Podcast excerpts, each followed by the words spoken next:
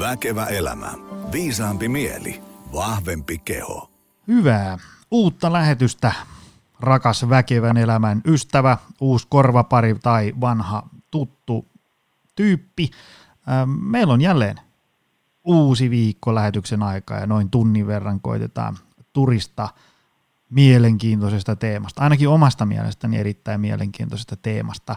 Ö, Sanon nyt, kun meinaa melkein joka kerta unohtaa, että ö, missä ikinä tätä lähetystä kuunteletkaan, niin paina sieltä sitä seuraa nappulaa. Mä justiinsa tuossa kattelin äh, Väkevä elämä podcastin tilastoja esimerkiksi Spotifysta, niin siellä näyttää oleva yli 3300 seuraajaa, mikä on aivan ällistyttävä hieno lukema. Tämä on ainakin äh, Spotifyssa, Suplassa, iTunesissa ja Google podcasteista löytyy. Paina seuraa nappia ja sitten arvostan myös suuresti jakonapin painallusta, niin saadaan uusia korvapareja langoille. Mutta hei, me otetaan myös meidän päivän vieras langoille. Tuota, Pauli Ohukainen, tervetuloa. Kiitos, kiitos. Hei, tota, me jutellaan tänään semmoista teemasta kuin terveskeptisyys.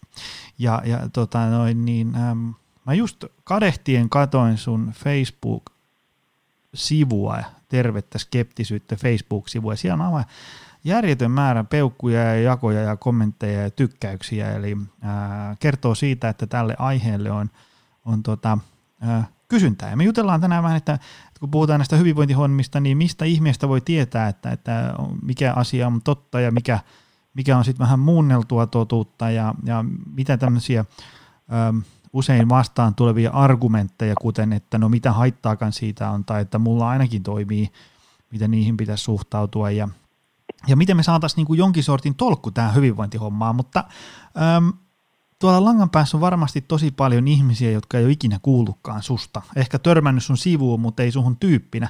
Kerro vähän, että kuka sä oot ja mitä sä teet ja niin edespäin. Joo, kiitoksia vain. Se oli ihan mukava alustus ja, ja kiitoksia en, en, ensinnäkin ihan tästä kutsusta, että pääsin, pääsin tota, mukaan jutteleen, että tämä on mulle ihan, ihan semmoinen mieluisa harrastus ja mukava tämmöinen tämmöinen projekti, mitä tässä niin kuin työni ohella teen. Ja se mun varsinainen työhän on tosiaan, että on tuolla Oulun yliopistolla lääketieteellisessä tiedekunnassa tutkijatohtorina ja tällaisessa systeemiepidemiologian ryhmässä, mikä tarkoittaa sitä, että me tehdään sellaista väestötason tutkimusta, missä me pyritään ymmärtämään sairauksien pääasiassa sydän- ja verisuoni sekä tämmöisten metabolisten sairauksien riskiä semmoisten niin kuin mahdollisimman laajojen datamäärien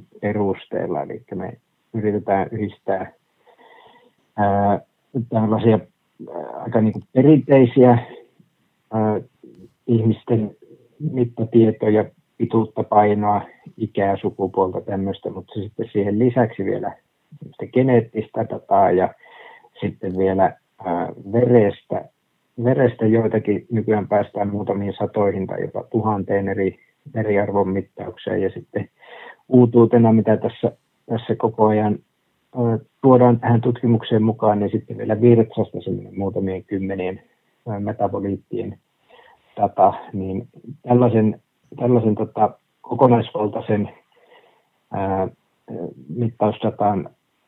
kautta pyritään sitten selvittämään sitä sairauksien riskiä, mutta sitten myöskin vähän niitä sairauksien syitä ja seurauksia. Mä joskus aina välillä lueskelen niitä sun postauksia, niin, niin tota, äm, siinä niin tämmöinen tavallinen kuolevainen nöyrtyy vieressä, kun katsoo, että, että niin kuin, nämä on muuten aika monimutkaisia juttuja joskus, ja, ja sitten vaikka tällainen, että, että niin kuin, mistä sydän- ja verisuonitaudit äm, johtuu, kenties, niin, niin kun sitten kun seuraa sitä sun argumentointia, niin tajuaa, että ne ei aina olekaan ihan niin kuin siinä ä, iltapäivälehden kohuartikkelissa kerrottiin. Etkö sä tutki aika paljon näitä tämmöisiä niin kuin kolesterolihommia ja muuta tällaista? Joo, siis äh, hyvin merkittävä prosentti niistä, niistä meidän veriarvoista, mitä me, mitä me tota, käytetään näissä meidän tutkimuksissa, niin liittyy siihen ää, ihmisen niin kuin, ää, lipoproteiini, rasva, kolesteroliaineen vaihuntaan ja, ja ihan osittain johtuen siitä, että se menetelmä, millä, millä me niitä ää, veriarvoja on mitattu, niin se on, on tota erittäin hyvä siihen, siihen lipoproteiinien ja erilaisten, erilaisten tota, kolesteroliarvojen määritykseen, niin tota, se antaa meille sellainen, tavallaan sellaisen ikkunan sinne, sinne ihmisen tota, rasva- ja kolesteroliaineenvaihduntaan. Ja sitä kautta pystytään myöskin sitten tutkimaan periaatteessa sitä itsessään, mutta sitten sen lisäksi vielä sitten sen yhteyttä näihin, näihin kaikkiin sairauksiin. Mainio. Hei, syöksytään päivän teemaan. Terve skeptisyys. Yleensä kun tulee vastaan termi, että nyt ollaan vähän skeptisiä tai, tai että nyt skeptikko saapuu paikalle, niin se aina ensimmäinen ajatus on, että ärsyttävä. Tulee semmoinen partipuupper paikalle, joka pilaa hyvät bileet tosiasioilla ja tulee niin kuin kyseenalaistaa. Ja, ja tota, mutta sulla on kuitenkin, niin kun seuraa sitä terveyskeptisyyssivua, niin siellä on kuitenkin, ää, siellä, on niin kuin, siellä ei ole kauheasti semmoista niin kuin, tavallaan negatiivista ilkeilyä, vaan siellä on semmoinen, niin kuin, tuntuu, että siellä on semmoinen niin totuuden selvittämis, ää, tämmöinen niin ristiretki käynnissä, että voidaan niin asioista ottaa selvää, että miten nämä nyt niin on, että meillä on kohuja ja yksittäistapauksia ja tutkimuksia ja niin edespäin. Sitten sieltä koitetaan ikään kuin sen sekamelskan keskeltä saada selvää, että no miten tämä asia nyt oikeasti on. Öö, tota, mitä, miten sä määrittelisit terveen skeptisyyden? Mitä se niin kuin on? Lähdetään ensiksi siitä. No ihan ensinnäkin siis pakko mainita, että jos sulle tuommoinen vaikutelma siitä, siitä sivuston meiningistä tulee, niin sittenhän mä oon onnistunut aivan täydellisesti mun tavoitteessa. Eli se, se oikeastaan on juurikin se, se tuota, pointti, mikä siellä on, että tässä ei missään nimessä se terveyskeptisyys ei ole, ei ole tuota mitään sellaista bileiden pilaamista faktoilla eikä, eikä muutenkaan semmoista jatkuvaa analjailua ja ilkeilyä. Ja mitä ymmärrän kyllä täysin ne syyt, minkä takia tämmöisillä että tavallaan mikä se taakka on ja se painolasti, mikä näissä, näillä tietyillä sanoilla, niin kuin skeptikko esimerkiksi on, niin mä vähän niin kuin sillä omalla toiminnallani haluaisin sitä muuttaa. En varmastikaan kaikkien silmissä sitä onnistu muuttamaan, mutta jos, jos edes joku siitä saisi vähän positiivisemman käsityksen, niin sitten on, on onnistunut. Ja tota, itse asiassa johtuen just tästä, että näillä sanoilla vähän tällaista taakkaa on, niin mä mielellään hyvin nopeasti. Vaihtankin vähän sitä terminologiaa ja mä puhun enemmänkin kriittisestä ajattelusta, joka sitten toisaalta myöskin kuulostaa sellaiselta hirveän jotenkin nihkeältä ja ärsyttävältä ja hankalaltakin asialta, mutta jos kun kysyt, että miten tämä niin määriteltäisiin tämä homma silleen tiiviisti, niin mun, mun oma suosikki määritelmä on ihan se, että kaikessa yksinkertaisuudessa se on vain sellaista ää, ajattelua, joka pyrkii aktiivisesti parempaan ajatteluun. Eli se on sellainen, ei ole mikään sellainen yksittäinen valmis asia, vaan enemmänkin juuri sellainen prosessi ja se on enemmänkin sellainen taito, se, se niin kuin kriittisen ajattelun taito, mitä jokainen voi opetella. Meillä on, on siihen vaihtelevat lähtökohdat, mutta sehän ei tule ihmiseltä aivan luonnostaan, vaan se vaatii jonkun verran sellaista kokemusta ja tietämystä ja ymmärrystä ja sitten sellaista aktiivista kehittämistä, että siinä ajattelussa voidaan tulla, tulla tota paremmaksi. Ja missään nimessä se tosiaankaan sitä ei saisi niin mieltää sellaisen identiteetin kautta, niin kuin tuossa just, mitä alustuksessakin vähän viilasit, että, että saatetaan puhua skeptikoista, ikään kuin se olisi sellainen identiteetti tai joku ihmisryhmä. Ja mä karsastan sellaista ryhmäytymistä varsinkin tämän asian ympärillä aika paljon, koska voidaan puhua siitä sitten tuossa vaikka vähän myöhemmin, että minkälaisia riskejä siihen ryhmäytymiseen liittyy, mutta ihan niin kuin perusperiaatteena niin tämmöinen hyvin yksinkertainen tai no, ei, ei välttämättä yksinkertainen, mutta yksinkertaisuudessaan semmoinen taito, mitä kaikki voi opetella ja mun mielestä kaikkien kannattaisi opetella. Ja, ja jokainen voisi pyrkiä olemaan sellainen vähän, vähän parempi ajattelija. Niin, siinä ei, se, itsekin on sitä jo vuosia seurannut sitä sivua, tai kauanko se on ollut olemassa edes? Kuinka, kuinka vanha juttu se on?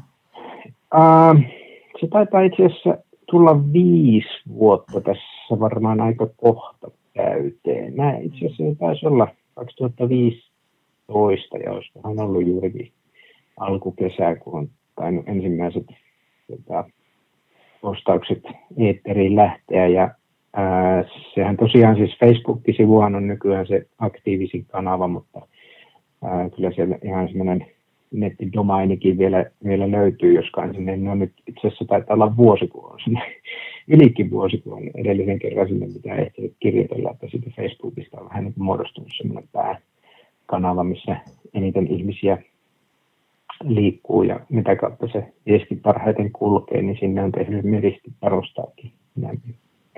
Plus, että se on oma, oman niin ajankäytön kannalta lähes niin kuin välttämättömyys, että jonnekin se ajankäyttö täytyy keskittää. Että sellaiset lyhyemmät postaukset ää, vähän tiheämmällä frekvenssillä on ajankäytöllisesti mulle helpompaa kuin se, että istuutus aina jauhamaan semmoisen pidemmän kirjoituksen, mitä siellä blogissa sitten vuosien varrella, mitä sinne tuli kuitenkin kirjoiteltua. Niin se, sellaiseen ei ole nyt viime vuosina tahtonut olla ihan samalla tavalla aikaa kuin joskus, joskus vähän paremmin oli. Joo, mä, mä muistan silloin me vaihdettiin jotain viestejä, mä omaa kirjaani varten tota, kävin täällä vähän möyhentämässä, kun nimenomaan puhuttiin siitä ikään kuin tämmöisestä metataidosta nimeltä ajattelun ajattelu, niin kyllä, tota, kyllä nämä on mun mielestä ihan hyvin ajanhammasta kestänyt nämä sun postaukset täällä, että tämä on siis ter, tervettä skeptisyyttä.net. Ja, ja mm. tämä, tämä on edelleen Joo, hyvä kama. Joo, no kiitoksia. Ää, taitaa, sillä pitäisi olla kyllä sekä ääkkösillä että ilman ääkkösiä. Okei, okei, okay, mutta mut tämä näköjään ohjastaa sivu. Joo, sillä mä jossakin vaiheessa taisin sen vaihtaa ihan, joo. että oli molemmat käytössä. Mutta siis joo, se, se on niinku, sieltä se on lähtenyt ja tässä sitten aina aktiivisesti on miettinyt, että kuinka sitä touhua voisi kehittää ja, ja viedä eteenpäin ja nyt vain tahtoo olla vähän semmoista tasapainoilua sen, mm. sen ajankäytön suhteen, että kuinka tota, pystyy tämmöistä, tämä on kuitenkin semmoista ihan niin kuin ää, vapaaehtoistyötä ikään kuin ja, ja harrastustoimintaa, mitä, mitä tota, vapaa-ajallani teen, niin se vapaa-aikakin on kuitenkin rajallinen, niin sitten aina se vähän miettiä, että mistä, sen, mistä tota, minkäla- minkälaiseen sisältöön sitä aikaa sitten riittää. Niin, ja to, toisin kuin välillä aina jutella, niin sä, sehän ei ole siis lääketeollisuuden rahoittaman blogi vaikka. Joo, Joo, ei, ei suinkaan, että, että tota, ää, kyllä se lähinnä niin kuin maksaa mulle itselleni rahaa. Että se omainen ylläpitäminen on, on ihan niin kuin, siitä pitää, pitää tota nettihotellille vuosimaksu laittaa menemään. Joo. Mutta hei, tuo langan päässä on nyt ajatellaan, että tuolla on joku tyyppi, joka on tämmöinen niin kuin tavallinen sukankuluttaja, ei mikään hyvinvointialan ammattilainen eikä oikein mihinkään ravinto, treeni, palautumisteemaan hirveästi porautunut, mutta kuitenkin lukee netistä ja lehdestä ja, ja muista medioista, katsoo telkkariohjelmia ja Netflix-dokumentteja siitä, että mitkä asiat vaikuttaa omaan hyvinvointiin ja terveyteen ja mitkä ei vaikuta, niin, niin tota, ää, jos tämmöiselle tyypille me haluttaisiin nyt jotain kertoa niin kuin terve, terveestä skeptisyydestä, niin, niin tota, miksi se on tärkeä? Miksi sitä kannattaisi harrastaa? Lähdetään ensiksi tämmöisestä kysymyksestä. Mitä ihmiset niin kuin siitä hyötyy? No mä ajattelen sen oikeastaan ää, sitä kautta, että, että se on, se on semmoinen kriittinen ajattelu on sellainen työkalu, joka auttaa seulomaan kaikista uskomuksista ne, mitkä on todennäköisimmin totta. Eli meille semmoinen oikeastaan aika luontevakin tapa hyväksyä erilaisia väitteitä todeksi, eli jos tulee semmoisia meidän, meidän uskomuksia, niin luontaisesti, oletusarvoisesti me monesti haetaan semmoisia semmoisia asioita, jotka jollakin tavalla kuulostaa meistä kivalta, tai ne, ne sopii, ää, sopii meidän ajatusmaailmaan jo, jo aikaisempiin uskomuksiin, tai sitten se sopii johonkin sellaiseen viitekehykseen, johonkin semmoiseen sosiaaliseen viitekehykseen, että jos me ollaan osa jotain ihmisryhmää ja me jaetaan sen ryhmän kanssa tiettyjä uskomuksia, niin silloin me hyväksytään todeksi semmoisia asioita, joita muutkin siinä ryhmässä uskoo. Ja ää, millään näistä ei välttämättä ole yhteyttä siihen, että, että uskotaanko me tosiasioita. Mm. Ja se voi olla, se voi olla, ää, voi olla totta, että oma, ja siis varmaankin hyvin paljon siellä seassa on tosiasioita, mutta siellä voi olla myös hyvin paljon epätosiasioita. Ja ää, ongelmia voi tulla siitä ja yleensä tuleekin siitä, että kuitenkin meidän uskomukset ohjailee meidän käyttäytymistä ja meidän uskomukset tulee todeksi meidän käyttäytymisen kautta. Ja sitten jos ne uskomukset ei pohjaakaan todellisuuteen, niin sitten meidän käyttäytyminen menee ennemmin tai myöhemmin jollakin tavalla pieleen. Ja varsinkin tämmöisissä asioissa, niin kuin esimerkiksi terveys, niin se on tosi tärkeää, että, että tota, jos, jos meidän uskomuksia ohjaa ihan väärät asiat, niin me tehdään meidän terveyden suhteen sitten vääriä päätöksiä, mutta muita asioita voi olla sitten esimerkiksi vaikka oma henkilökohtainen talous, jossa tota, voi olla ää, myöskin aika merkittävää haittaa siitä, että jos, jos uskoo vääriä asioita, niin sitten tulee käytettyä esimerkiksi rahaa sitten ihan, ihan semmoisiin väärin asioihin, mutta sitten ehkä, ehkä semmoinen vielä, vielä yksi ulottuvuus, niin on sitten semmoinen yleinen ihmisten välinen kanssakäyminen ja sosiaalinen yhteiskunnallinen vaikuttaminen, niin, niin kyllähän me halutaan silloin, että meidän, meidän tekemisiä ohjaa sellaiset faktapohjaiset uskomukset. Ei me oikein voida, voida niin kuin ihan tämmöistä lähestäkään ihmisten välistä kanssakäymistä kovin pitkälle viedä ihan, ihan väärien uskomusten pohjalta. Se käy ilmi hyvin arkisissakin keskusteluissa, että toistemme kanssa kun me jutellaan, niin kyllä me yleensä, yleensä niin pyritään, pyritään käymään kaikki keskustelu sen, sen pohjalta, että, että mikä on totta. Ja se tosiaan se semmoinen kriittinen ajattelu ja, ja tota, se totuuden etsimisen prosessi, niin se on, se on niin kaiken tämän tukena semmoinen työkalu, että miten me, miten me löydetään ne kaikkein kestävimmät totuudet, jotka, jotka me voidaan sitten hyväksyä omaksi, osaksi sitä omaa uskomusmaailmaa. Joo, se on, se on kyllä hyvä aha-elämä. Että kyllä me nyt, kun me käydään mitä tahansa keskustelua niin kuin oman pään sisällä tai, tai ihmisten kanssa, niin kyllähän sitä mielellään aina puhuisi asioista niin kuin totta. Mutta, tota, niin, ja se, sitten, ja sitten siinä, siinä kannattaa niin kuin huomata myös se, että – että tota, me, meillähän on koko ajan hirveä määrä uskomuksia, ja niistä aina tietty prosentti on epä, epätotta, mutta me ei, me ei tiedetä sitä, että mikä se prosentti on. Ja, ja tota, se kriittinen ajattelu on myöskin se, sitä sellaista aktiivista sen oman, oman uskomusmaailman päivittämistä, että niin kuin aktiivisesti haetaan sitä, sitä, käydään läpi sitä omaa, omaa uskomusmaailmaa ja, ja tota, minkälaisia to, todellisuutta koskevia väitteitä me hyväksytään todeksi, niin, niin tota, ää, tavallaan karsitaan sieltä aina sitten niitä epätosia uskomuksia aktiivisesti pois ja, ja etitään tilalle niitä tosia. Joo, ja, mutta se on ikävää ja hankalaa hommaa, koska se, se huomaa sille, että tuossa kun niin kun aamukahvi ääressä peukulla surffaa somefiidiä eteenpäin, niin sitten kun, sitten kun siinä on joku semmoinen itteen miellyttävä asia, joku voimaharjoittelu parantaa kaiken, niin sitä se melkein niin kuin intuitiivisesti heti laittaa lukema, lukematta jakoon, että se on just näin. Mutta sitten jos siinä on joku, että niin. voimaharjoittelu on niin kuin pahan, kaiken pahan alku ja juuri, niin siitä on heti, että no eihän tämä on taas joku huuhaa juttu. sitten tavallaan Mut, ei välttämättä edes niin avaakka sitä edespäin. Mutta siis tuossahan just, just näkyy se, se meille meille tavallaan intuitiivinen tapa ajatella asioita, niin on se, että me, me ollaan, ollaan enemmänkin sitoutuneita niihin joihinkin uskomuksiin itsessään, eikä niinkään siihen, siihen aktiiviseen prosessiin, mikä on sitten se, se niin kuin totuuden hakemisen prosessi. Eli jos, jos niiden yksittäisten asioiden sijaan me, me lähestytään maailmaa ja kaikkea uutta informaatiota sellaisella avaralla katseella, että hei, mäpä haluan selvittää nyt, että, että tota, mitkä asiat on oikeasti totta.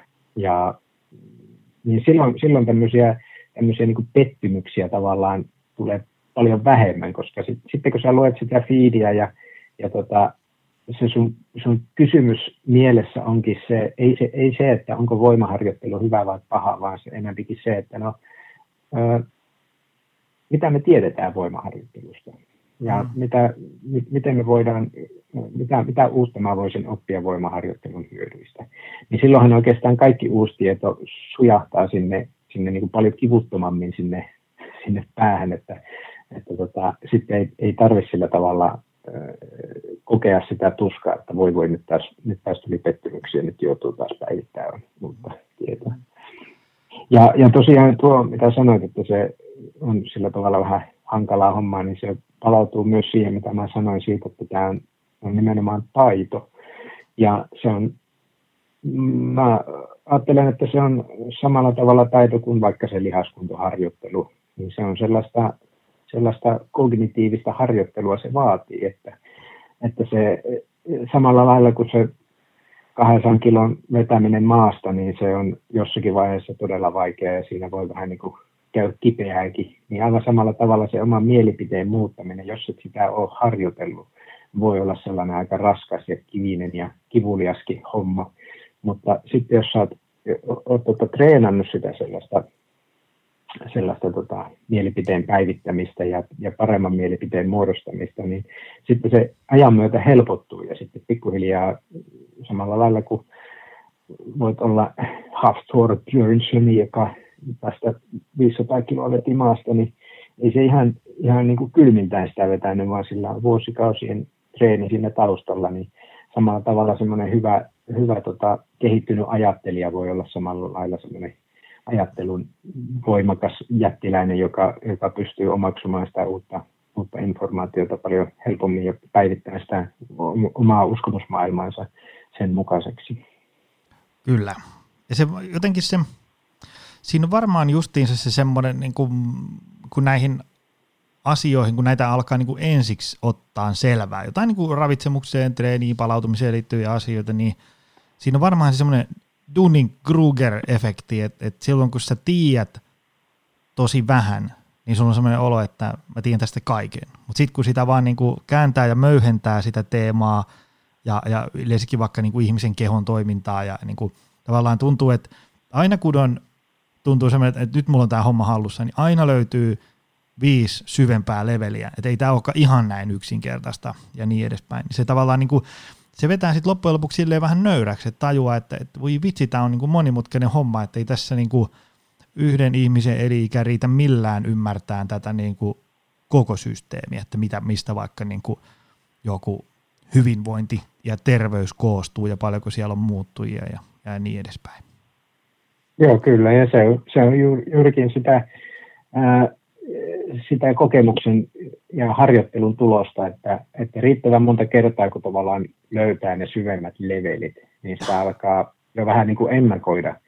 Ja, ja huomaa, että aina kun alat, alat jotakin uutta asiaa opiskelemaan, niin siitä aikaisemmasta jo sitten osaa varautua siihen, että okei, no nyt, nyt mä tiedän tästä tosi vähän ja nyt, nyt, nyt tuntuu tavallaan tunnistaa sen, että nyt, nyt mä oon siinä riskirajalla, että nyt mun on tosi helppo yliarvioida tämä, tämä oma, oma tota, osaamisen taso, mutta kun on muutaman kerran sen prosessin käynyt läpi aina eri, eri aiheiden kohdalla, niin sitten siihen alkaa tulla semmoinen tietynlainen rutiini niin kuin ihan niin kuin missä tahansa, mitä tahansa taitoa harjoitellessa, niin se, se rutiini pystyy omaksumaan. Kyllä. Tota, Poraudutaan sitten vähän syvemmälle. Heitä tota, pari-kolme juttua, että mitkä niin kuin tässä, jos otetaan tämä hyvinvointiskene, Eli, eli ajatellaan että vaikka sosiaalista mediaa, ammattilaisia, viestintää, tutkimustulosten tulkintaa ja muuta tällaista, niin mikä siellä on sun mielestä hyvin ja, ja missä asioissa olisi parannettavaa? Sä kuitenkin somea seuraat kohtalaisen aktiivisesti ja otat siellä osaa. Siitä on muuten annettava lisäpisteitä, että sä myös niin kuin otat osaa siellä niin kuin kommentoida niihin erilaisiin. Ähm, mitä siellä ihmiset on sitten puolesta tai vastaan? Joo, Joo siis mä, mä näen sen semmoisen aktiivisen vuorovaikuttamisen semmoisena tosi tärkeänä osana sitä ää, tavallaan tätä, tätä mun henkilökohtaista viestintää. Ää, se on mun mielestä kaikkien etu. Se on totta kai mun lukijoiden etu, mutta se on myös mun itseni etu, koska kyllä mä opin niistä keskusteluista aina itsekin ja, ja päädyn niitä, niitä tota, omia uskomuksia mm, säännöllisesti niiden keskustelujen myötä päivittämään ja mä oon oppinut tässä viiden vuoden aikana ihan valtavan määrän just, just sitä kautta, että on sitä keskustelua käyty. Ää, mutta tosiaan jos tätä, tätä niin kuin sosiaalisen median ja, ja mediakentän laajemminkin ää, skeneä miettii, niin tota, kyllä se sanotaan semmoisena hyvinä asioina, niin, niin kyllä mä näkisin, että tämä sosiaalinen media itsessään on hyvä. Ää, mä itse asiassa voisin sen listata myös siihen sitten siihen huonojen asioiden mm-hmm. listalle. Se sijoittuu molemmille puolille, koska tota, ää, mutta mä, mä näen sen, sen ää, ikään kuin semmoisena, että me, se some on tällä hetkellä hyvä ja huono sen takia, että mä, mä näen, että me eletään sellaista murroksen kautta. Nyt, että ver- vertainhan tämä sosiaalinen media on aika uusi juttu. Siis jos ajatellaan ää, niin kuin, vaikka, vaikka ihan viime, viime vuosikymmeniä, missä on paljon tapahtunut, niin, niin tota, tämähän on ihan silmänräpäyksen ajan ollut meille läsnä tämä sosiaalinen media. Ja me ehkä edelleen pikkusen haetaan sille sitä sitä semmoista lopullista muotoa ja roolia. Ja, ja tota, mä näen siinä paljon hyvää ja öö, mä myös haluan ajatella siitä paljon hyvää ihan sen takia, että mä oon myös vähän perusluonteeltani semmoinen optimistinen ajattelija. Ja tota, ää, jos katsoo jotakin vaikka tiedeparometria, joka mittaa suomalaisten tämmöistä tieteen seuraamista ja kiinnostusta ja ymmärrystä, niin sosiaalinen media taitaa olla siellä ehkä niin kuin, taitaako se olla toisella sijalla ää, niin kuin tällaisista kaikista kanavista, mitä, mistä etsii tiedettä ja tutkimusta koskevaa tietoa. Eli kärjessä taitaa edelleen olla sellainen perinteinen media, joku televisio ja radio, Ää, mutta että, ja se sijoitus, sosiaalisen median sijoitus on noussut ää, joka kerta, kun se, onkohan se kolmen vuoden välein, kun se tiedebarometri uusitaan, niin se on aina parantunut parantunut. Eli todennäköisesti seuraavalla kerralla se saattaa olla jopa jo ykkösenä. Eli sosiaalinen media on tässä, tässä suhteessa, mä näen sen sellaisena hyvänä ja edelleen potentiaalisena kanavana sille, että, että tota, se on tässä terveys- ja hyvinvointiskeneessä semmoinen semmoinen paikka, missä, missä asiantuntijat ö, voi tarjota semmoista suoraa ö, faktatietoa kiinnostuneelle yleisölle. Ja itse asiassa tästä, jos, jos tosiaan pitäisi niin kolme asiaa sanoa suurin piirtein, niin tota, ää, mun mielestä sen so, somen yleensäkin, niin sen ohella voisin sanoa sitä, että, että se on se hyvänä asiana on myös tämä, mitä mä oon nähnyt nyt viimeisen sanotaan vuoden aikana jo aika paljonkin, niin on semmoinen yleinen kasvava innostus nimenomaan ää, eri alojen asiantuntijoilla ää, aktivoitua sinne sosiaaliseen mediaan ja, ja ikään kuin jalkautua sinne, sinne yleisön keskuuteen jakamaan sitä omaa, omaa kokemus- ja, ja ja, ja asiantuntijatietoa. Ää, ja itse asiassa ennen kuin, ennen kuin koronatilanne paukahti päälle, niin mulla oli jonossa varmaan puolen kymmentä semmoista kutsua, että erilaisten asiantuntijaorganisaatioiden ihmisille niin kuin kertomaan tästä sosiaalisessa mediassa vaikuttamisesta. Ja, toki sitten nämä tämmöiset hommat, suunnitelmat on mennyt nyt vähän, vähän uusiksi ja joudutaan miettimään, miettimään nyt koronan aikaisessa ja koronan jälkeisessä elämässä uusiksi, mutta, mutta ihan selkeästi on, on semmoinen kasvava kiinnostus eri alojen ammattilaisilla lähteä, lähteä sinne sosiaalisen median mukaan. Ja oikeastaan tähänkin edelleen liittyen, niin sellaisena kolmantena ikään kuin yhdistyvänä hyvänä elementtinä on sitten se yleisö, joka on mun mielestä kiinnostunutta ja, ja, ja tota, fiksua ja osaavaa ja, ja tota, sellaista uteliasta. Niin mm, sellaisen sellaisen yleisön kanssa on mukava olla vuorovaikutuksissa ja se on sellaista, mikä, mistä kaikki oppii. Kyllä, ja sehän Mutta, se, joo, sano vaan. Niin, tosiaan sitten, niin, siinä oikeastaan on ne, ne, ne niin kuin hyvät, hyvät asiat, mitä, mitä pyysit luettelemaan. Ää, mutta siis oikeastaan ka- kaikki on vähän, vähän niin semmoisia asioita, mitkä sitten jos sanotaan, että lähdetään ää, luettelemaan semmoisia huonoja puolia tässä skeneessä, niin, niin se tosiaan se sosiaalinen media kuuluu myös tähän. Ja edelleen sanoisin, että sen saman, saman asian se varjosampi puoli on sitten just se, mitä sanoin, että eletään sellaista murroksen aikaa ja se sosiaalinen media edelleen vähän niin hakee sitä paikkaansa ja muotoaan. Niin tota, siinä on vielä, vielä sitten taas aika paljon petrattavaa. Se some mahdollistaa paljon myös semmoisia ikäviä, ikäviä puolia ää, niin viestiöissä ja, ja vaikuttajissa kuin sitten siellä yleisössäkin. Että ää, se, siinä mielessä, missä se, se ää, tavallaan sanotaan mun näkökulmasta täällä valoisella puolella, niin mahdollistaa tällaisen tosi tehokkaan ja ja nopean asiantuntijaviestinnän, niin se aivan samalla tavalla siellä varjoisella puolella ää, mahdollistaa myöskin tämmöisen, tämmöisen tosi tehokkaan väärän tiedon leviämisen ja viestinnän. Ää, ja aivan samalla tavalla, kun siellä on sitä minun näkökulmasta valoisella puolella sitä uteliasta kiinnostunutta mahtavaa yleisöä, niin siellä on myös sitten sellaista yleisöä, joka ää, sitten taas ei ole niinkään kiinnostunut siitä, että, että mitä se, mikä se asioiden perimmäinen totuus on, vaan he on kiinnostunut siitä, että sieltä löydetään vain sitä totuutta, mikä, mikä on jo etukäteen päätetty ja etsitään vain semmoisia asioita, mitkä vahvistaa sitä, sitä omaa päätettyä kantaa. Siellä on myös ihmisiä, jotka ei niinkään tosiaan hae sitä puolueetonta tietoa, vaan hakee myös sellaista johonkin omaan viiteryhmään kuuluvaa tietoa, haetaan sellaista me vastaan muut tyyppistä sellaista heimoajattelua. Sosiaalinen media mahdollistaa tällaisten virtuaalisten yhteisöjen muodostumisen ja yhteisöt sitten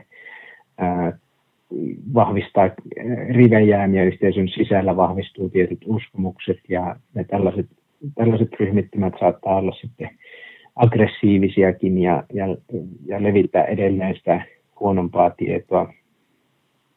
Ja, ja yleisestikin tällaisessa saattaa olla sitten sellaista vähän niin kuin pakonomaista ää, toisin ajattelun tarvetta, niin kaikki nämä, nämä on sitten taas tämän skenen sitä sellaista varjopuolta.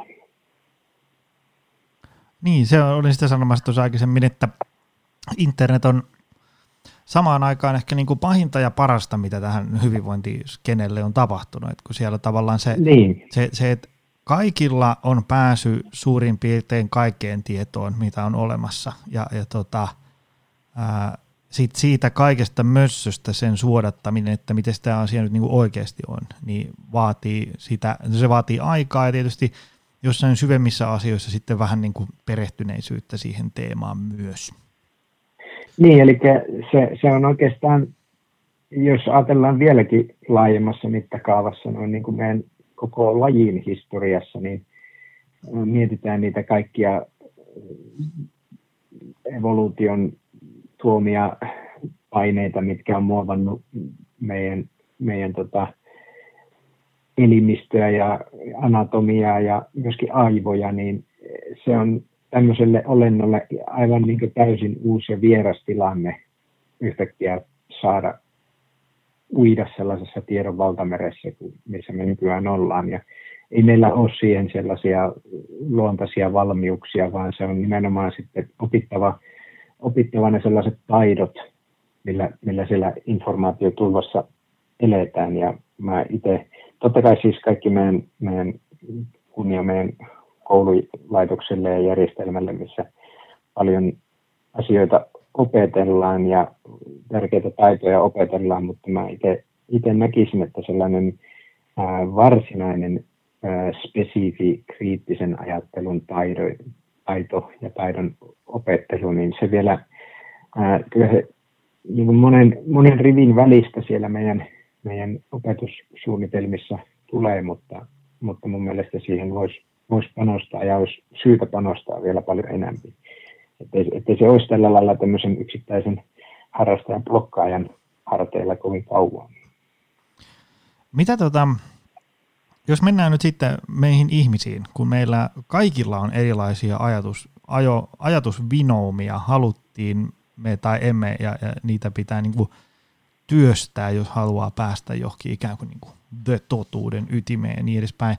Mutta niin kuin, mitkä olisi sun mielestä semmoisia tyypillisiä pari-kolme tämmöistä yleisintä ajatusvinoumaa, jotta tuolla nyt langan päässä tyypit voi ää, ikään kuin, niin kuin kellot soida, että ei vitsi, että tuohan on ihan niin kuin mä aina kun mä luen näitä ja näitä juttuja. Mitkä olisi sun sellaisia suosikkeja? No, se on, tuo on sillä tavalla vähän hankala kysymys, koska siinäkin on, niin tässäkin päästään siihen, että ei ole ihan, ihan niin yksinkertainen asia, koska ää, jos puhutaan ihan yleisesti ajatusvinoumasta, niin sillähän tarkoitetaan sellaista, ää, se on vähän niin kuin kaikki, jotka no, armeijan käyneet, mutta muutenkin ehkä ampumaharrastusta kokeilleet ihmiset niin, ja muutkin, jotka pystyy sen ajattelemaan, niin tota, siinä on kyse vähän siitä, että, että tota, tähtäät ää, johonkin maalitaulun keskelle ja alat ampuun laukauksia ja tekemään sellaista kasaa, niin jos se tähtäin on pikkusen pielessä, niin se, se menee jollakin ennustettavalla järjestelmällisellä systemaattisella tavalla pikkusen ohi siitä, tai riippuen tähtäimien säädöstä, niin mahdollisesti myös paljonkin ohi, mutta aina niin kuin suurin piirtein kasautuu jonnekin, jonnekin e, tie, tiettyyn kohtaan, niin ajatusvinouma tarkoittaa vähän samantyyppistä sellaista systemaattista poikkeamaa jostakin, jostakin sellaisesta, ää, jos, jos voitaisiin voitais määritellä joku, niin kuin monessa näistä tapauksista pystytään, niin määritellään joku sellainen maali, joku sellainen rationaalinen, vaikka ihan matemaattisesti todettava joku fakta, niin sitten kun seurataan, että miten ihmisten ajattelu suhteutuu siihen faktaan, niin se aina puoltaa pikkusen johonkin tiettyyn suuntaan, ja pystytään, kun me tiedetään, että minkälaisesta vinoomasta on kyse, niin pystytään ennustamaan, että mihin suuntaan ihmiset ylipäätään vähän niin kuin, mihin se ajattelu vedättää. Ja jos, jos näitä yksittäisiä ajatteluvinoumia lähdetään listaamaan, niin niitähän on varmaan lähemmäs 200 jo tunnetaan, ja ne on ö, hyvin sellaisia tilannesidonnaisia, ja niille on, on keksitty kaikenlaisia nimiä. Mutta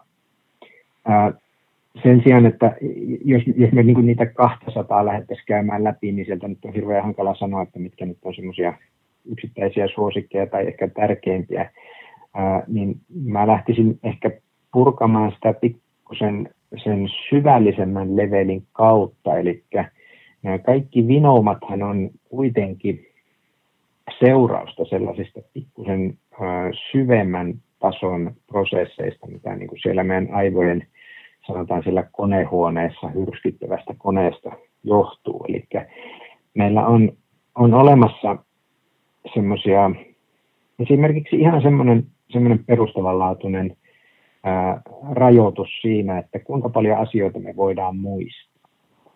Ää, meillä ei, ei, ihmisen ei yksinkertaisesti pysty muistamaan kaikkea meidän elettyä elämää.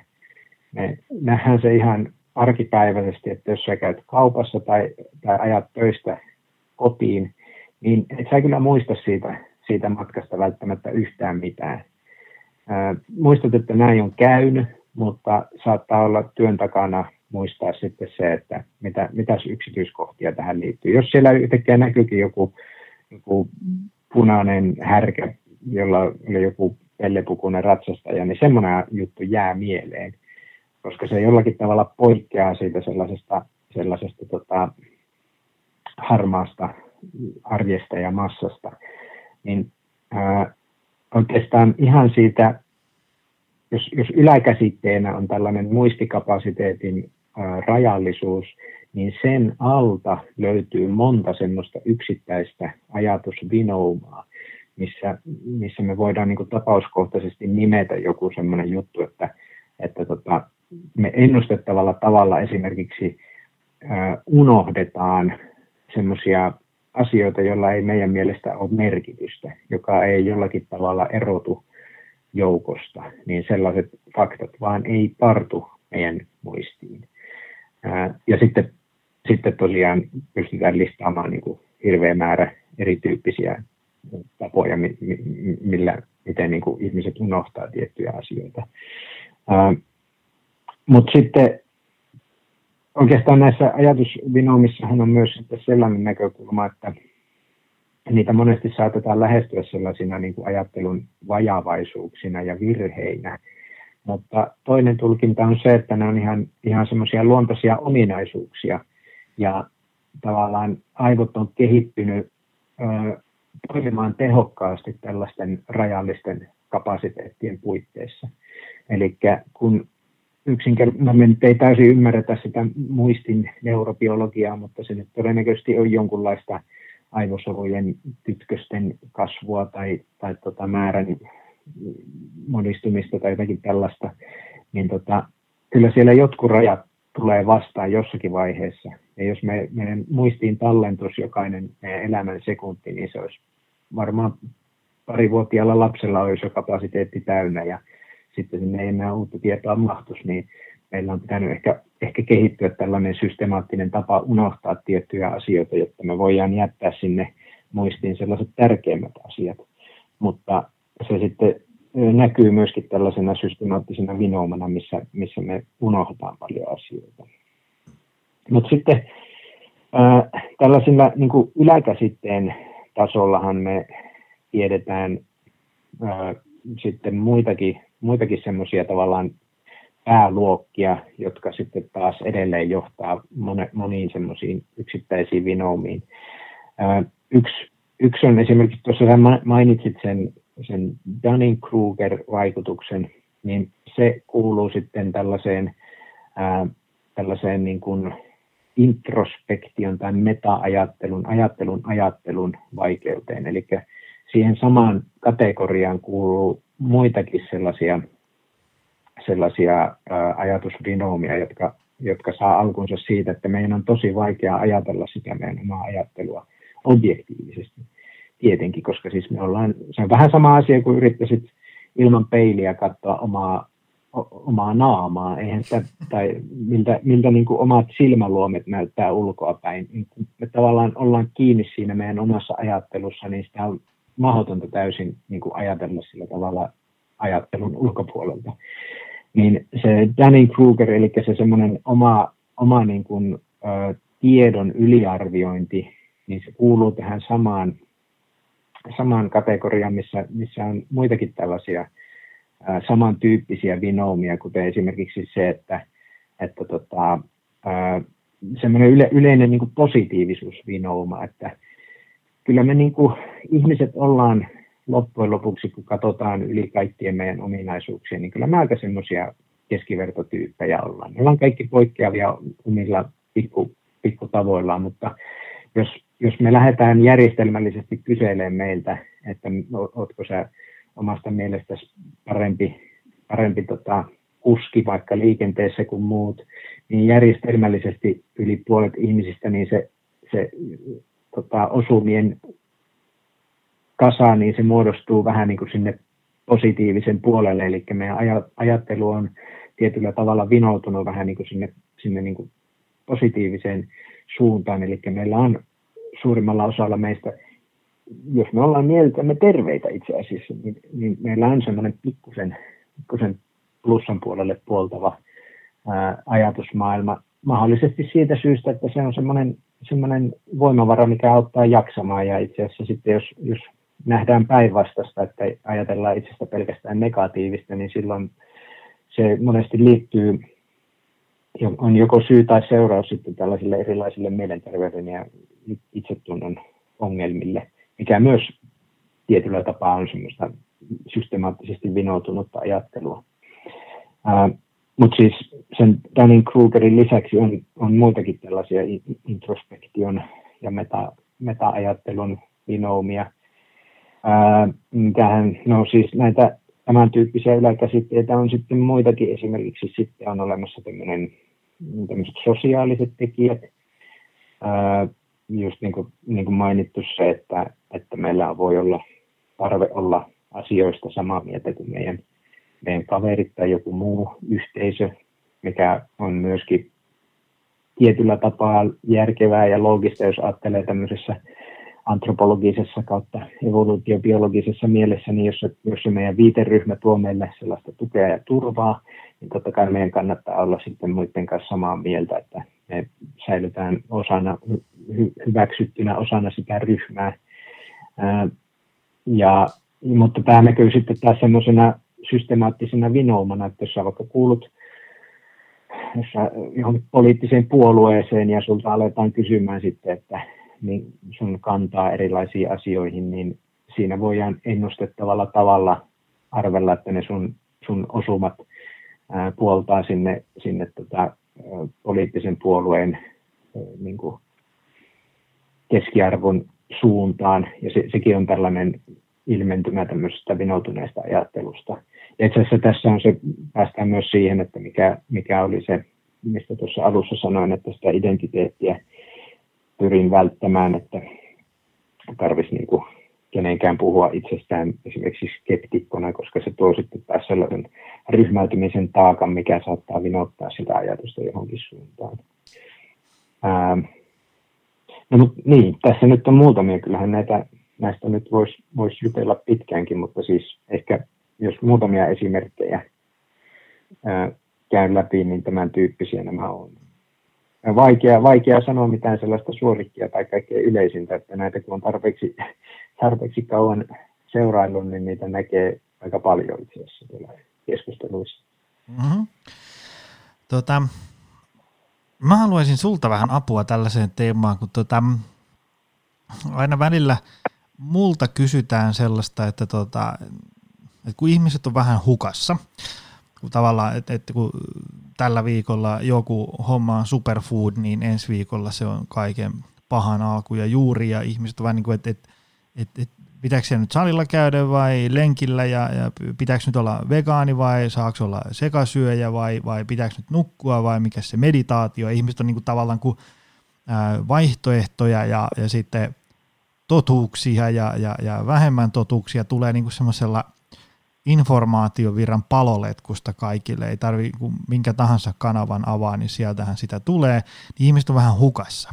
Niin, niin tota, mitä tässä nyt niin kannattaisi ihmisten tehdä, jos ajatellaan tämmöisellä niin ylätasolla, eli riippumatta siitä, että haluuko nyt ottaa selvää vaikka ää, ravitsemuksesta tai liikkumista tai ylipäätään niin kuin hyvän kunnon rakentamisesta, niin miten ne niin kuin omatoimisesti pääsisi ikään kuin sinne oikeaan suuntaan, missä odottaa joku kolmannen silmän avautuminen otsaan sitten, sitten niin kuin lopputilanteessa? Äh, joo, tota, no jos, jos vähän niin kuin sidotaan tämä tähän meidän tämänhetkisen jutustelun ää, virtaan, niin tuossa kun on käyty läpi noita, noita erilaisia vinoomia, niin meillähän sitten on, on olemassa tämä tällainen luonnontieteellinen tutkimus, mikä itse asiassa on niin kuin järjestelmänä sellainen, joka on rakennettu minimoimaan sellaiset inhimilliset virheet. Ja se, ne, ne mekanismit, millä se, ne virheet pyritään minimoimaan, niin liittyy just siihen, että, että esimerkiksi kerätään sitä dataa systemaattisesti, ja, ja jolloin, jolloin ää, niin kuin minimoidaan se semmoinen valikoituvuus ja, ja tiettyjen asioiden unohtaminen ja vinoutuminen ja, ja sitten kaikki tämmöinen, että ne tulokset julkaistaan ja, ja annetaan muiden kritisoida niitä tuloksia, mikä on sitten taas sitä, että kun me ei itse välttämättä pystytä arvioimaan sitä omaa luotettavuuttamme. Siis yksittäiset tutkijathan on alttiita näille vinoomille siinä missä muutkin, mutta tiede on juuri sellaisena prosessina ää, siinä mielessä poikkeava muista ihmisen keksinnöistä, että siinä, siinä niin kuin ryhmässä sitten, sitten haetaan sitä totuutta ja juurikin semmoisen vertaisarvion ja, ja tota, semmoisen systeemin sisäisen kritiikin kautta haetaan sitä totuutta. Niin johtuen juuri tästä, niin oikeastaan kaikki meistä voitaisiin voitais niin hyväksyä se, että, että tota, tosiaankin kyllä se kyllä se kuitenkin on se tieteellinen tieto, mikä, mikä on se, se sellainen painavin juttu näissä hyvin monissa terveyteen liittyvissä asioissa, koska se on sellaista tietoa, joka juurikin on pyritty tuottamaan ää, niin kuin mahdollisimman ää, vähillä vinoutumisilla. Ää, ei, ei toki missään nimessä tarkoita, että tieteellinen tieto on, on aina, aina ää, niin kuin kauhean selkeää tai vahvaa tai, tai tota, et, eikä siellä semmoisia absoluuttisia totuuksia ole, vaan se tieteellinen tieto on nimenomaan sitä sellaista asteittaista epävarmuuden vähentymistä. Ää, niin kuitenkin se, että kun me, meitä kuitenkin kiinnostaa se, että miten käytännössä toimia, niin kyllä mun mielestä semmoinen ykkösjuttu, mitä, mikä kaikkien kannattaa ottaa sellaiseksi lähtökohdaksi, on se, että lähdetään lähdetään hakemaan, että missä se on se alan, alan tota, tutkijoiden sellainen yksimielisyys, mistä, mistä alan tutkijat on, on niiden tuhansien tutkimusten perusteella päätynyt jonkunlaiseen semmoiseen yhtenevään näkemykseen. Ja paras, paras ö, lähde tämmöiselle tiedolle on sitten tosiaan ne itse tiedon tuottajat, jotka on ollut osallisena siihen alkuperäistiedon tuottamiseen, mutta myöskin sitten ää, niin kuin ymmärtää sen, sen tiedon tuottamisen prosessin ja ymmärtää sen, sen koko ää, tiedon kentän ja, ja tota, pystyy silloin kertomaan ne, mitkä on ne kaikkein varmimmat asiat ja mihin liittyy epävarmuutta ja, ja tota, ää, mitkä on semmoisia täysin avonaisia kysymyksiä. Niin ensisijaisesti kannattaisi aina pyrkiä, pyrkiä joku tämmöinen tiedonlähde löytämään. Ää, niitä on, on tuota, erilaiset asiantuntijat joko itse, mutta sitten myös asiantuntijaorganisaatiot niitä, niitä tota, tietojaan julkaisee. Ää, mutta toki kaikkiin asioihin sitä asiantuntijatietoa ei suoraan ole olemassa tai se on tosi hankalasti löydettävissä, niin silloin sitä tietysti voi yrittää itsekin hakea sieltä tiedon valtamerestä, mutta silloin kannattaa pyrkiä muistamaan just nämä samat periaatteet, että todennäköisesti se totuus alkaa hahmottua vasta sitten, kun siitä asiasta on käynyt läpi sata eri näkökulmaa ja, ja hyvin monesta eri, eri tota, tutkimuksen osasta koostaa sitä, sitä näyttöä. Ja, ja se tarkoittaa sitä, että jos sitä itse lähtee asioista ottaa selvää, niin se tarkoittaa sitä, että kannattaa yrittää ottaa sitä selvää mahdollisimman monesta eri, eri näkökulmasta ja olla, olla joka suuntaan tasaisen kriittinen myöskin sitä omaa itseään kohtaan. Eli muistaa sen, että, että sitä omaa osaamista on tosi helppo yliarvioida, mutta että myöskin on, on itse aktiivisesti sitoutunut siihen, siihen totuuden löytämisen prosessiin, eikä siihen, että nyt mä oon hakemassa sitä, sitä totuutta, että mun, mun tota, hunajaa oikeasti kannattaa syödä, vaan enemmänkin niin kuin se, että mitä, mitä me nyt tästä hunajan syömisestä tiedetään. Ähm,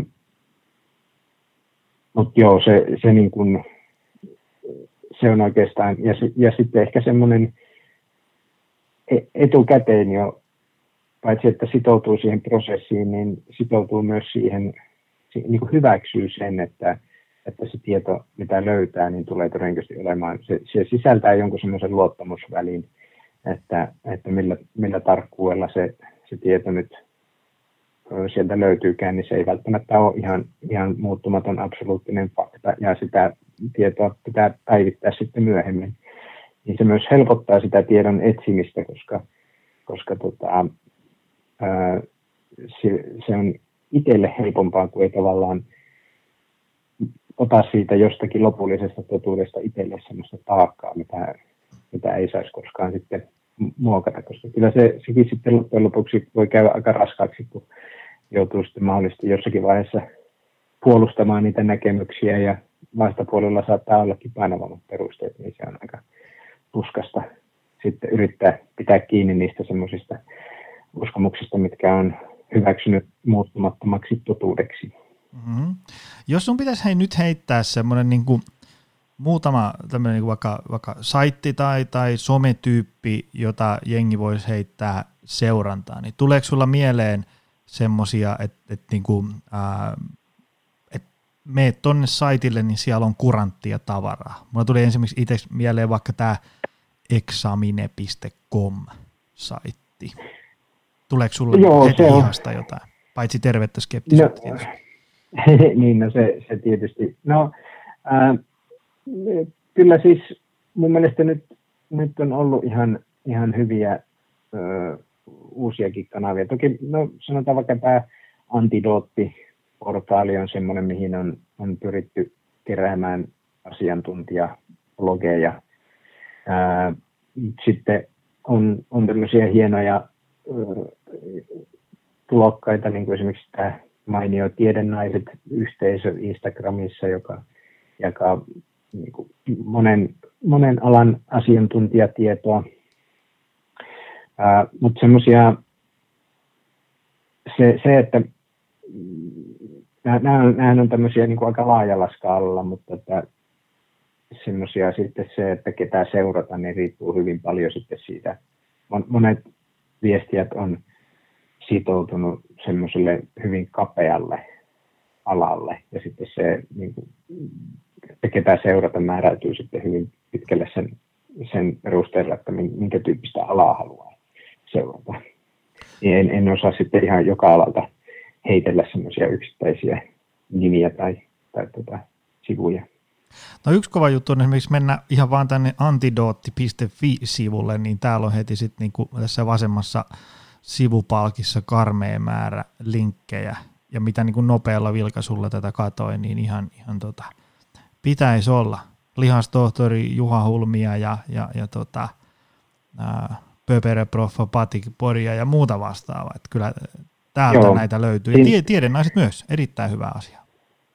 Joo, ja sitten tosiaan ää, Twitterissä, Twitteri on, on monella tavalla myös semmoinen kamala ja aivan mahtava alusta yhtä aikaa, mutta siellä, siellä on myös, nyt en valitettavasti mm, tähän tämä muista sitä, että olisikohan tämä meidän, ö, tota, joka on nyt koronakriisin aikaan kunnostautunut kommentoimaan Tuomas Aivelo, olisikohan hän ollut, joka on joskus kerännyt sellaista listaa suomalaisista tieteentekijöistä ja tutkijoista. Ja koska monella, monella tutkijalla on semmoinen henkilökohtainen Twitter-profiili, missä he kertoo sitä omasta työstään ja, ja aktiivisesti viestii joko muiden ammattilaisten kanssa tai sitten suuren yleisön kanssa. Itse kanssa vähän pallottelen molempien välillä, mutta tota, ää, jotakin tämmöisiä valmiita listoja löytyy Twitteristä myös. Pahoittelut, jos tämä, tämä mun muistikuva tästä Tuomas Aivelosta ei sitten osoittaudukaan, että se olisi, olisi oikea, mutta on, on aika varma, että, että, että tämmöisiä listoja niin kuin suomalaisista tutkijoista on, on kyllä Twitteriin kerätty ja sieltä kannattaa monen alojen tutkijoiden työtä sitten seurata. Joo, hei. Meillä tuli justiinsa tunti täyteen, mutta mulla on tässä nämä, mä halusin sun kommentit kuulla tämmöisiin muutamiin lausahduksiin, mitä tulee vastaan, niin äm, mä en halua skipata näitä. Mennään vähän yliajalle. Tota noin, niin, kun keskustelu... keskusteluissa tulee tota yleensä vastaan semmoisia niin kuin, vakiargumentteja, että jos, tulee, että jos vähän tavallaan niin koittaa rapsuttaa pintaa, että, että onko tämä homma nyt oikeasti näin, niin usein tulee vastaan muutamia lausahduksia ja mä haluaisin sun ytimekkäät kommentit näihin, tai ainakin niin ytimekkäästi kuin terve skeptikko näihin pystyy vastaamaan, mutta äh, su, sulla oli semmoinen pitkä, äh, tai sä monesti sulla on semmoinen siellä sun Facebook-sivulla jossain kohtaa oli ainakin semmoinen toistuva ähm, tavallaan nostettiin esimerkkejä esiin siitä, että, että, tota, että mitä haittaakaan siitä on. Tavallaan, että jos on joku, mm. joku sanoo, että hei, tämä auttaa tähän, ja sitten joku sanoo, että no, no ei se nyt tolleen mene, niin sitten se tyyppi voi sanoa, että no, mutta mitä haittaakaan siitä, jos mä tätä teen. Mikä, mikä sun mm. ajatukset on siitä argumentista? No, jos, jos pitää tiivistää, niin mä yleensä käytän siitä ihan vain sellaista lausausta, mikä, mikä kiteyttää aika paljon sitä mun, mun tota, ajatusmaailmaa, että se, se ää, väärät uskomukset myrkyttää hyvät aikeet. Ja mä tarkoitan sillä, sillä sitä, että, että jos tosiaan me yleisesti hyväksytään se, että, että mitä tahansa asioita voi pitää totena, vaikka ne ei oiskaan, niin se on semmoinen se on semmoinen semmoisena yleisenä periaatteena tosi huono, koska silloin me voidaan tehdä paljon semmoisia asioita, mitkä tarkoittaa täysin hyvää, mutta niillä on, on huonot seuraukset johtuen siitä, että se siellä pohjalla oleva uskomus ei ole totta. Ja esimerkkinä just tämmöiset, mm, vaikka monesti tietyt vaihtoehtohoidot, joilla varmasti on hyvä tarkoitus, mutta niillä, niillä voi olla odottamatonta haittaa. Se voi tulla hyvin monessa eri muodossa. Voi olla ää, lykkääntynyttä hoitoa, voi olla suoranaista haittaa, voi olla jotakin haitallisia interaktioita joidenkin muiden kanssa. Ää, tapauskohtaisesti vaihtelee, mutta sitten myös semmoisena laajempana systeemitason, kansakunnan tason haittana mä pidän ihan kohtuullisen merkittävänä huolena sitä, että kyllä mun mielestä, jos me, jos me yleisesti ei tehdä semmoista selkeää rajanvetoa semmoisten niin kuin tosien ja epätosien uskomusten välille, niin se on loppujen lopuksi haitallista. Ää, koska kyllä meillä pitäisi niin kuin kansakuntanakin pyrkiä ää, viisastumaan sillä tavalla, että me, me aktiivisesti pyritään ää, karsimaan meidän ympäristöstä semmoisia vääriä uskomuksia, koska niiden haitat voi olla odottamattomia ja joskus, joskus isojakin.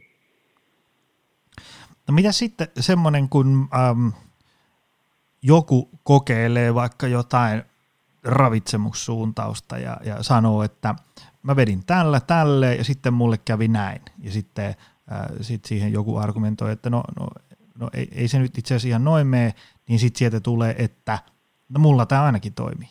Mitkä sun ajatukset on tästä, mulla tämä ainakin toimii lausahduksesta? No se on semmoinen lausaus, millä voi perustella ihan minkä tahansa asian. Ja jos, se on, jos joku asia toimii ihan mihin tahansa, niin silloin siinä on jotakin vikaa. Ja sehän on aika, aika tota, helppokin, kun vähän aletaan laajentaa perspektiiviä, siis ajatellaan, jokainen tietää, että on, on olemassa niitä satavuotiaita mummoja ja pappoja, jotka on vetänyt röökiä 99 vuotta elämästään ja tota, aloittanut, aloittanut vauvana joskus vuosisadan alussa ja viime vuosisadan alussa ja, tota, ja on vielä hengissä, niin jos me käytettäisiin tätä, mulla ainakin tämä toimii argumenttia, niin me voitaisiin sanoa, että, että tupakointi ei ole, ei ole ollenkaan haitallista, koska ei se mullakaan ollut. Tai voidaan jopa sanoa, että sehän oli, oli jopa terveellistä, koska enhän mä muuten näin vanhaksi olisi elänyt, jos en olisi, olisi röökiä vetänyt. Eli, eli tota, se, se, mulla, mulla tämä ainakin toimii ajattelun vika on tosiaan se, että se, se koska se, sillä voi perustella minkä tahansa asian, niin sillä ei silloin voi perustella yhtään mitään asiaa. Se voi olla, voi olla monessa tapauksessa ihan toimiva, mutta sitä täytyy tukea jollakin muulla puolueettomammalla näkemyksellä ja katsoa, että miten se on, on linjassa semmoisten kanssa. Eli monet, monethan niin kuin, mikä taas on meille semmoinen intuitiivinen tapa ajatella on just se, että, että tota, se oma kokemus on ikään kuin se, se tota, maali, mutta se pitäisi olla se startti.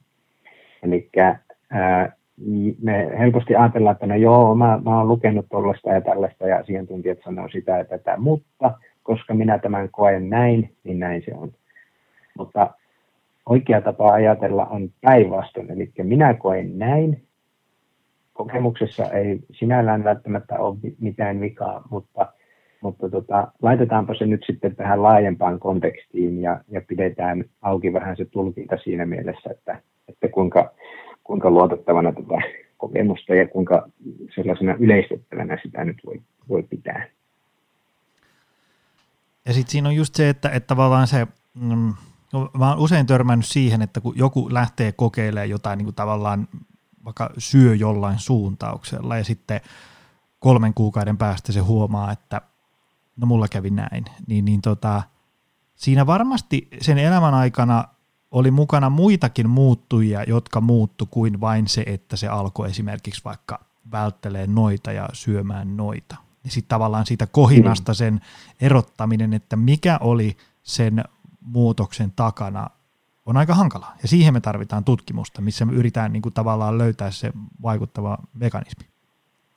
Niin, kyllä. Ja tähän, tähän juuri perustuu se, se tieteellisen, niin vaikka lääketieteessä juurikin se totuuden etsimisen ää, prosessi on juurikin sitä, että sieltä pyritään, pyritään tota, vakioimaan se kohina, jotta se signaali saadaan sieltä, sieltä esiin. Ja meidän, meidän elämässä ja biologiassa vaikuttaa niin paljon kaikenlainen sattumavarainen liikehdintä, että, että tota, ja me ei voi koskaan mennä ajassa taaksepäin sillä, että syötäisikin jollakin toisella tavalla, niin että voitaisiin testata, että mikä se vaikutus juuri, juuri meillä on, niin meidän pitää aina olla suhtautua sillä tavalla tietyllä kriittisyydellä niihin omiin kokemuksiin, että okei, no näin kävi, ja syy voi olla tämä, mutta se voi olla myös myös joku muu, tai se, se voi olla, että se ei ole se koko syy mitä mä tein.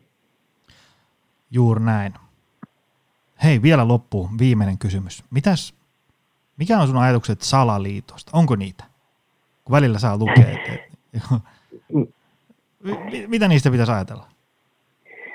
No se riippuu vähän siitä määritelmästä, että jos, jos sillä tarkoitetaan laajasti sellaista, että okei, joku, joku päättävässä asemassa oleva ihminen varmaankaan ei kerro meille kaikkia, niin, niin jos, jos niin alhaisella rimalla mennään, niin totta kai semmoisia salaisia liittoja tapahtuu varmasti ihan joka paikassa. Mä, mä en tiedä, tiedä mun lähikaupan kauppiaan mielenliikkeistä, että se, millä tavalla se nyt siellä sitä vihanneshyllyään päivittää, niin se voi tehdä sinne jonkun muutoksen, että siellä kohta mun suosikki omput puuttuu sieltä hyllystä ja mä en siitä tiedä mitään, mutta mä kutsu sitä vielä niin kuin salaliitoksi.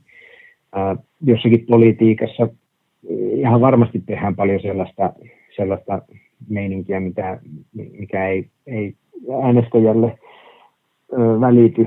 Mä väittäisin, että joskus se on jopa ihan hyväkin asia, koska kaikki asioita ei, ei pystytä ymmärtämään ja väärinkäsitysten vaara on on suuri. ja koskee myös minua itseäni. Ja, mutta siis ää, sitten on erotettavissa semmoinen salaliittoteoria ja semmoinen salaliittoajattelu, mikä yleensä tarkoittaa sitä, että puhutaan jostakin tällaisesta suuresta, yleensä satojen tai tuhansien ihmisten sellaisesta salaisesta joukosta, joka vaikuttaa meidän elämään lähes kaikkivaltialla tavalla ja siitä, siitä ei ole mitään, mitään näkyviä todisteita ja se todisteiden puuttuminen on nimenomaan paras todiste siitä, että tämä salaliitto on olemassa ja se, sillä on jotkut pahat aikomukset. Niin tämmöiset on hyvin, hyvin epätodennäköisiä. Että meillähän on olemassa sellaisia, joita voisi sanoa sellaisiksi rajatapauksikin, mitkä on niin sanotusti sellaisia oikeita salaliittoja, esimerkiksi Jenkkien tiedustelupalvelun NSAn vakoiluskandaali, minkä, minkä sitten Edward Snowden mainekkaasti paljasti, niin se nyt on tavallaan ehkä yhdenlainen tämmöinen salaliitto, että siellä, siellä oli tiedusteluviranomaisilla kyky salakuunnella valtion omia kansalaisiakin heidän tietämättään, mutta näissä just pitää muistaa se, että tämmöiset jututhan yleensä paljastuu joko sisäisistä tai ulkoisista syistä – tutkivat journalistit selvittää näitä kaikenlaisia suhmurointeja. Niitä on vaikka mitä Suomessakin tietää Lahden doping-skandaaleja, vaikka mitä skuuppeja aina tuon tuostakin saadaan lukea. Ja sitten on tällaisia sisäisiä tietovuotoja, missä joku, joku näitä juttuja paljastaa. Niin se, että jos, jos oletetaan jotakin tämmöisiä suuria salaliittoja, niin kuin että lääkärit määrää, ne niin kuin vaikka tarkoituksella pimittää jotakin parannusta syöpää, niin sehän on niin valtavan suuri salaliitto, ja, ja että se ei niin kuin ikinä sadassa vuodessa ole paljastunut, niin tämmöiset on kyllä aika hyvin, hyvin epätodennäköisiä, niin sellainen perusteeton salaliittojen syyttely ja huutelu, niin se on, se on mun mielestä erittäin huonoa argumentointia ihan sen, sen epätodennäköisyyden perusteella. Joo, ja sitten semmoinen ajatus siitä, että, että vaikka jossain olisi paljastunut joku väärinkäytös ja salaliitto, niin ei, sit, sitä ei voi niinku heti sieltä rinnastaa, että no sitten täälläkin on oltava salaliitto. Niin, ei, voi, ei, ei voi yleistää, että jos on yksi salaliitto, niin sitten kaikkialla on salaliittoja. Niin, ja sitten just, just tämä, että ei, ei niinku, siinä myöskin, myöskin on ihan semmoisia täysin epärealistisia olettamuksia myöskin tällaisten näiden toimijoiden kannalta, että säkin varmasti niin kuin firman niin toimiston, toimitusjohtajana niin kuin ymmärrät, että yrität saada toimistollisen tai niin kuin salillisen ihmisiä työskentelemään jonkun yhteisen päämäärän eteen, niin voi olla yllättävän hankalaa saada sitoutumaan johonkin, johonkin projektiin. Tai oli se projekti mikä tahansa, niin ei ihmiset vaan niin kuin yksinkertaisesti toimi sillä tavalla, että voidaan, voidaan niin kuin olla – olla samaa mieltä asiasta vuosista toisiin ja just pimittää tällaisia miljoonien ihmisten elämää sääteleviä asioita. Plus, että jossakin ajatellaan vielä laajemmassa mittakaavassa, kun yleensä nämä salaliittosyytökset kohdistuu sitten vaikka esimerkiksi johonkin, johonkin lääketeollisuuteen tai maa, maatalouteen tai jonnekin, niin nehän, nehän koostuu, ne ei ole sellaisia yksittäisiä monoliitteja, jotka, jotka niin kuin yksissä tuumin suhmuroi asioita, vaan nehän on niin kuin keskenään kilpailevia yrityksiä, joilla on, on kannustimia myöskin keräyttää toisiaan ja, ja he pyrkii, pyrkii tota, tekemään toisilleen hallaa mieluummin kuin se, että, että tota, siellä niin kuin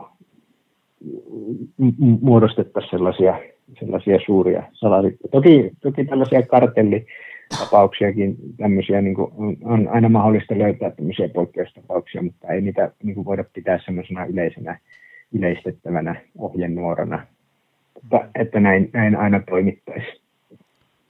Hyvä. Hei, tämä oli hyvä setti. Tämä oli vähän pitkä setti, mutta tämä oli hyvä setti. Tota noin, ja saatiin vastauksia Joo, kaikkiin kysymyksiin.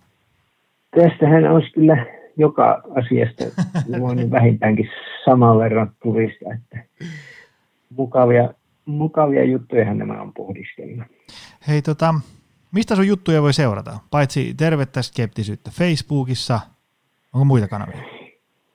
No sitten tota, no, niin kuin tuli tuossa mainittua, niin Twitterissä on vaihtelevalla aktiivisuudella. Se on ehkä enemmän sitten sellaista... Etkö omaa... sä ihan siellä niin vaaliohukaisena?